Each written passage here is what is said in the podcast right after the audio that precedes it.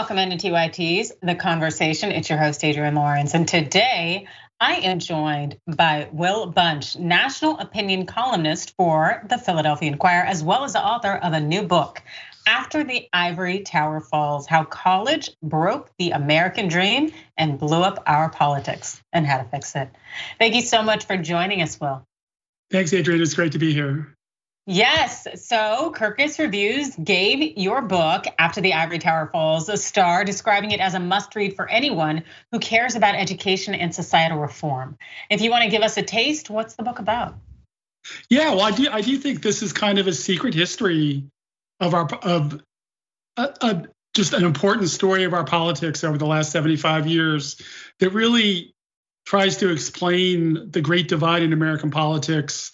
Um, in a, in a way that I don't think anybody else has before. Because if you look at what the fault line in American politics is right now, it's it's college, it's higher education. Um, uh, every election cycle, more and more you see the Democratic Party becoming the party of college educated uh, people, and you see the Republican Party becoming the party of a working class that generally doesn't have college diplomas.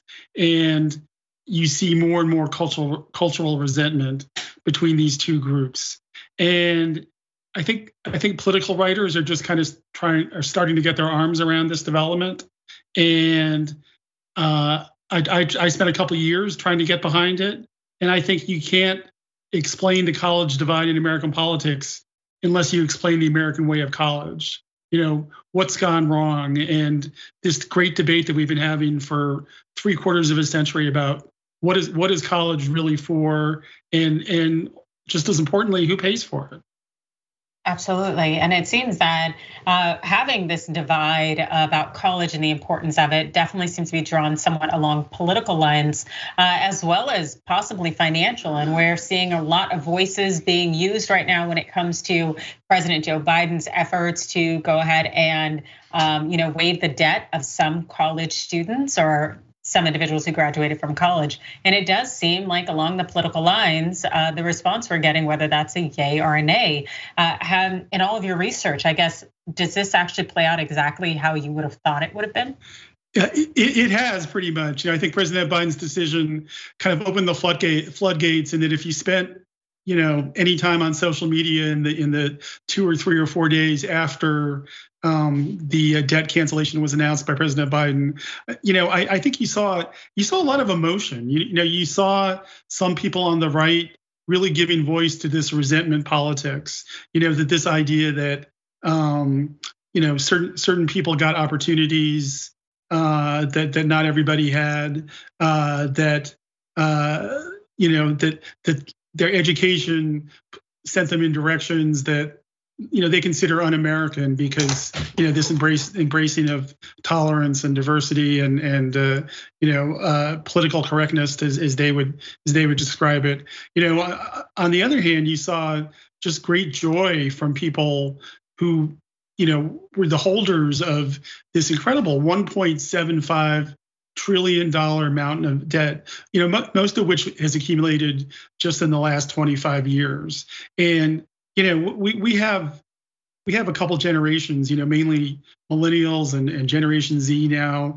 Um, these are our children, and they, you know, and they, and they were sold a bill of goods.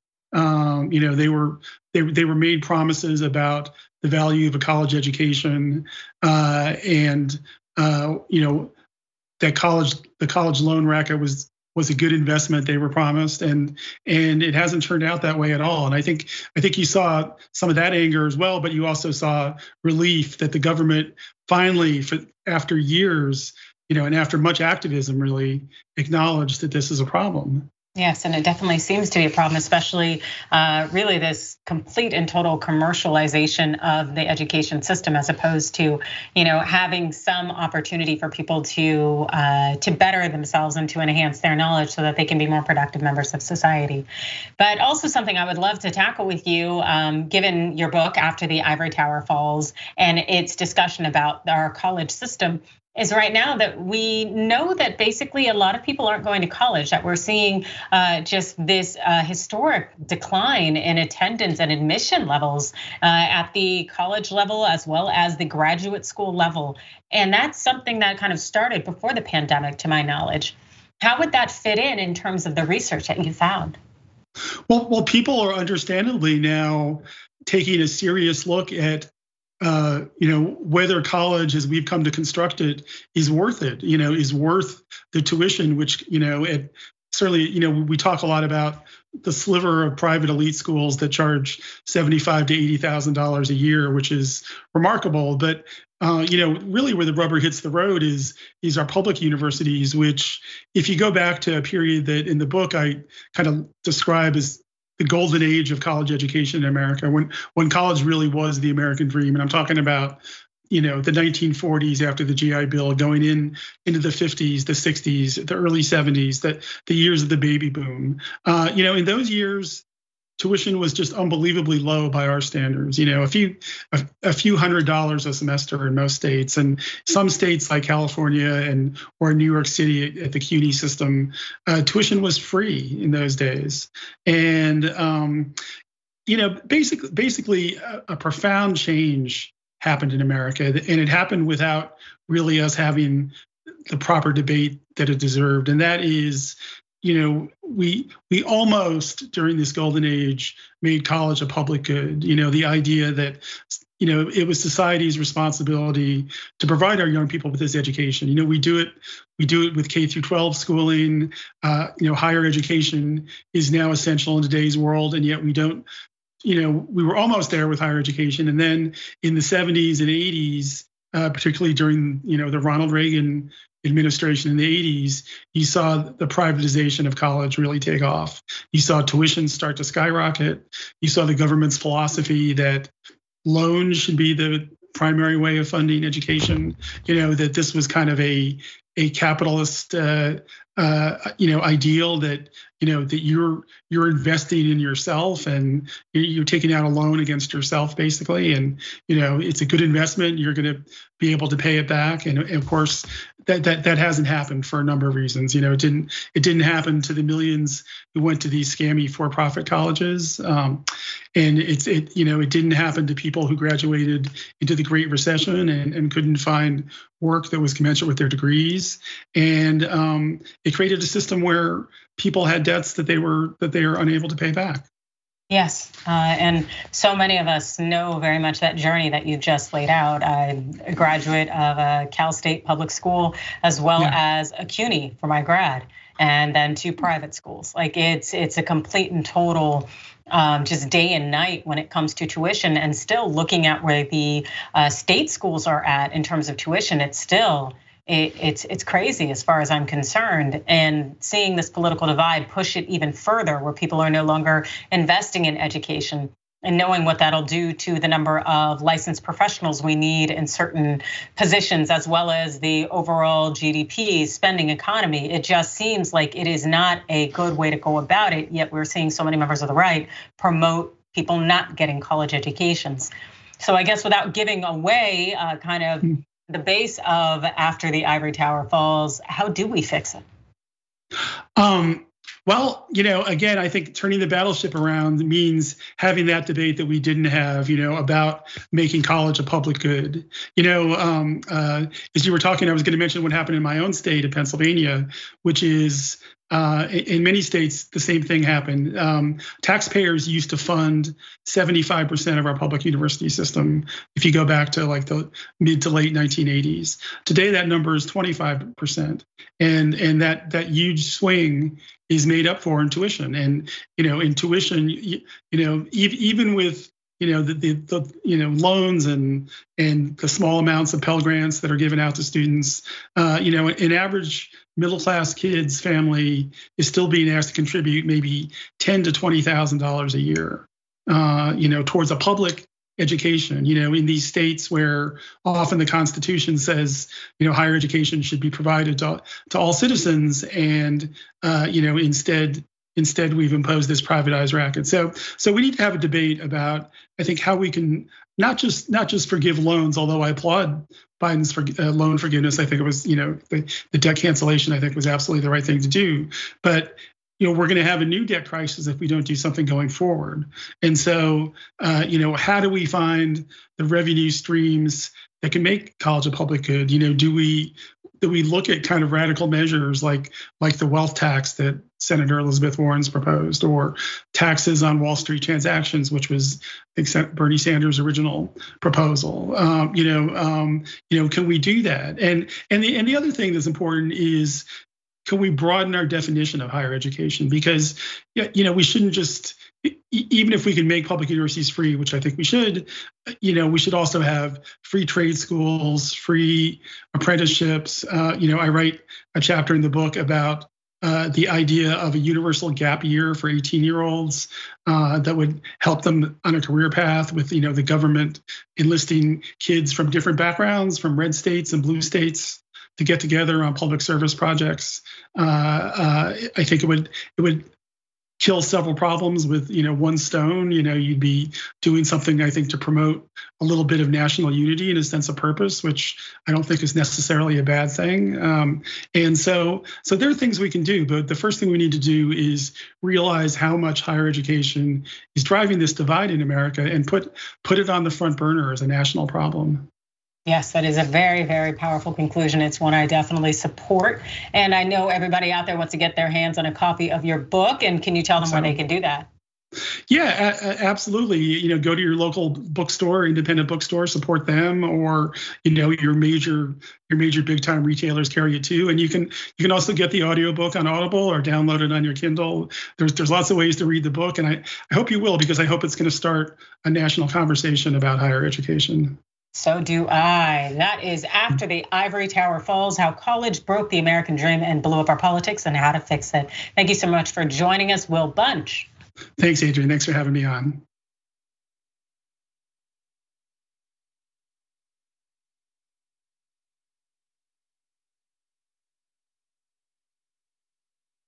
Welcome back to the conversation. It's Adrienne Lawrence, and this time I have a senior correspondent for Insider. That's Aki Ito. Thanks for joining us, Aki.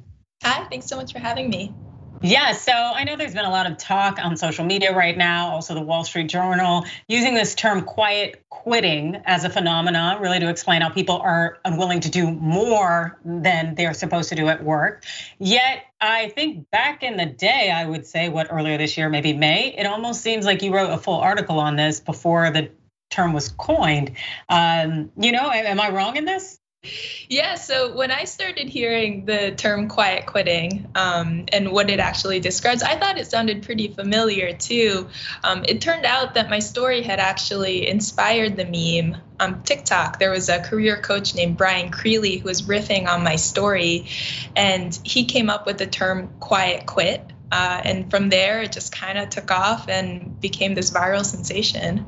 Yeah, for real, because it's like I, I I know for the last few weeks, I get the Wall Street Journal, and then I see your story in the great rethink of the pandemic. Millions of Americans have essentially resolved to make work less central in their lives. That's something that you said and you wrote in your article. And I'm like, this is the originator, as far as I'm concerned, of quiet quitting. Well, it's not every day that as a reporter you get to kind of kickstart this national conversation. So it's been very exciting to, you know, watch everybody debate this. Absolutely. And I'm so glad to be able to have this conversation with you because um, I know you put in the work and you identify the issue. And so when it really comes to this issue of people making work less central to their lives, how is it playing out? Because I know we are mm, a little bit out of the whole quarantine pandemic phase that we were in back in 2020 that really made people rethink their interactions with their workplace. And so, are you still seeing this continue to play out with people decentralizing work when it comes to their lives? I really do think we're continuing to see this. I think you're exactly right that in 2020, people had this realization that they want to make work less central in their lives. Um, but that was kind of the first step, you know, that was the thing that killed hustle culture. Um, what I wanted to figure out was what were people doing with that resolution to actually work less, um, which is where my story came in. I interviewed all these people who are working a lot less than they used to. Some, you know, maybe they were going from 60 hours a week to 40 hours a week, which is exactly the amount you're supposed to work. But some were cutting it down even further to 30 or you know 10 or five hours a week. Um, so it's really interesting. People experimenting with this whole new way of working that they hadn't been experimenting with before, and seeing if they had success with that. Yeah, and I think it's a powerful thing. Uh, at least from my experience with the pandemic, I think that whole shift of having people recognize that uh, there are things really important in life and keeping your own life, making sure you're healthy and safe and your loved ones are, spending time with them. I think people really kind of maybe had a realization of their own mortality. And then they realized that why should I invest so much time and energy in somebody who won't even give me two weeks before they fire me. And so I, I really think it's a very healthy and a good thing of people seeking more out of their lives. Do you think that this shift is something that is going to really change the fabric of our workforce? Or do you think that this is kind of just a, a little blurb on the a few years back in the early mid 2000s? You asked me that question even uh, a year and a half ago, um, relatively early in the pandemic, I think I would have said, I think I would have been more cynical. I think I would have said this is just a temporary pandemic thing. People are going to forget about this and go back to normal. But I think the fact that we're having this big conversation about quiet quitting right now, um, earlier uh, last year, we were talking about anti work, the viral uh, Reddit subreddit. We were talking about the great resignation. People want to keep talking about how to work differently, which is another way of talking about how to live differently. And I think that really goes to show that people are, are eager to kind of learn what they uh, learned during the pandemic in this permanent way and, and try to find a new way forward. Absolutely. And I think it's a really powerful thing and an important thing because uh, something we did learn definitely uh, during that time of quarantine around the start of the pandemic with the murder of George Floyd and whatnot is that we don't have to take it that nobody has to endure this feeling of being oppressed, that your job is not necessarily going to be there for you, but hopefully your loved ones or the life you've built will be there for you. Uh, it feels like almost a model that a lot of the European countries have invested in in terms of identifying who they are as people, as being individuals, and less of being employees. And also, one thing that I seem to notice is definitely the upshot of this pandemic and part of this whole revolutionary change in workforce is a rise in unionization. Are you seeing that as well? Yeah, I think a, a, lot of this broader conversation that we're having right now, um, it's really about the relationship between the employer and the employee. Before, you know, as the employee, we were willing to give everything to our employer. That's no longer the case anymore. Um, that's why people have been so willing to switch jobs, you know, to get a, a better title or maybe, you know, get a bigger raise. Um, they've also been willing to unionize to, to, you know, be able to have a voice in their workplace place. I think all of these trends point to this uh, this, this central trend that we're seeing, which is that the employer-employee relationship is changing. The employee actually wants to kind of take back more of the power that they had previously given to the employer. Yeah, and also I would actually argue that this is also a culmination of the rise in social media, where everybody has a voice and can be vocal. And when we have a lot of employers out there claiming to respect workers, to treat them right, no, we had Me Too, people speaking up about what was going on in their workplace and in their professional lives, as well as their personal lives.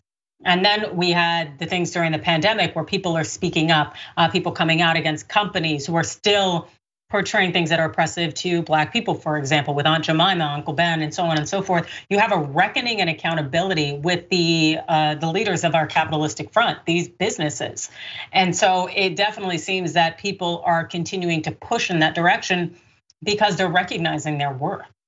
I think that's exactly right. And uh, for example, quiet quitting is a TikTok meme. It was trending on Twitter for months before it reached the mainstream, uh, you know, in the Wall Street Journal, for example. Um, so, yeah, definitely social media is a huge force.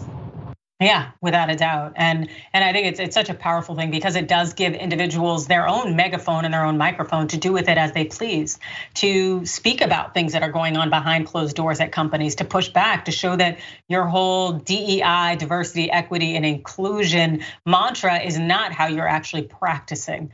Um, so I think a lot of companies realize that they are going to be held accountable, that they can't continue to use and abuse people, but they actually have to start respecting workers. Uh, but I, at the same time, I'm wondering how could this end up playing out? Do you think it could possibly shift back in terms of the pendulum, or do you think this is something that is truly just uh, it is enlightening and it will move forward to shape our future?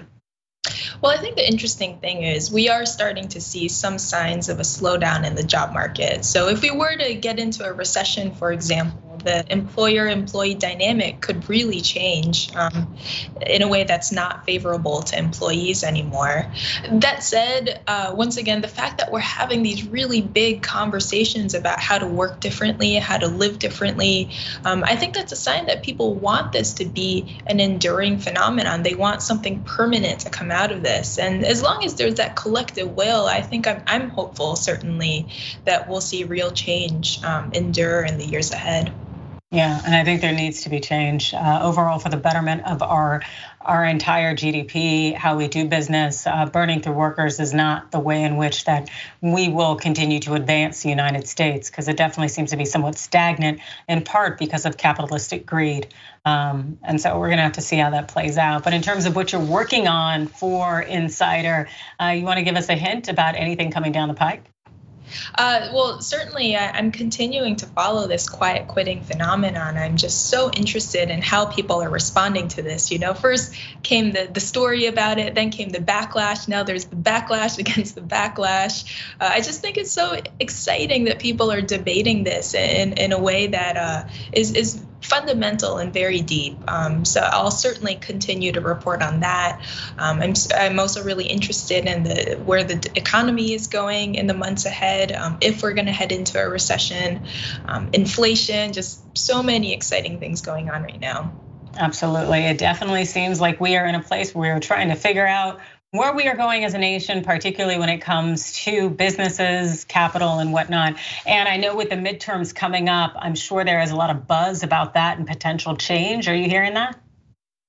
Yeah, I, think um, the the midterms will certainly play a huge role in this. Um, it, we'll we'll see if you know young voters, young Democratic voters, will rise up and really start to press for change in a way that's systematic, in a way that uh, leads to real legislation. Um, certainly, we can talk about this all we want on on YouTube and on you know social media and whatnot, uh, but it's another thing to actually get real laws that will stay there forever. Absolutely. Yep. And definitely listening to the people, seeing where they want to go. Because uh, as we know right now, given the reversal of Roe v. Wade, there are a lot of women signing up, uh, registering to vote. And I know they're going to make their voices known by choosing, hopefully, members of uh, parties that will reflect their choices. And hopefully, with that will come some kind of significant, meaningful change across the board. I think we could all use it. And so, for those out there who want to follow you and follow your work, where can they go? Sure, they can go to businessinsider.com. Um, they can also follow me on Twitter. My handle's at Akiito7. Um, yeah, I think those are the two ways to follow my stories. Excellent. Thank you so much for joining us and thank you for your work. That's Aki Ito, Senior Correspondent for Insider. Thanks for having me.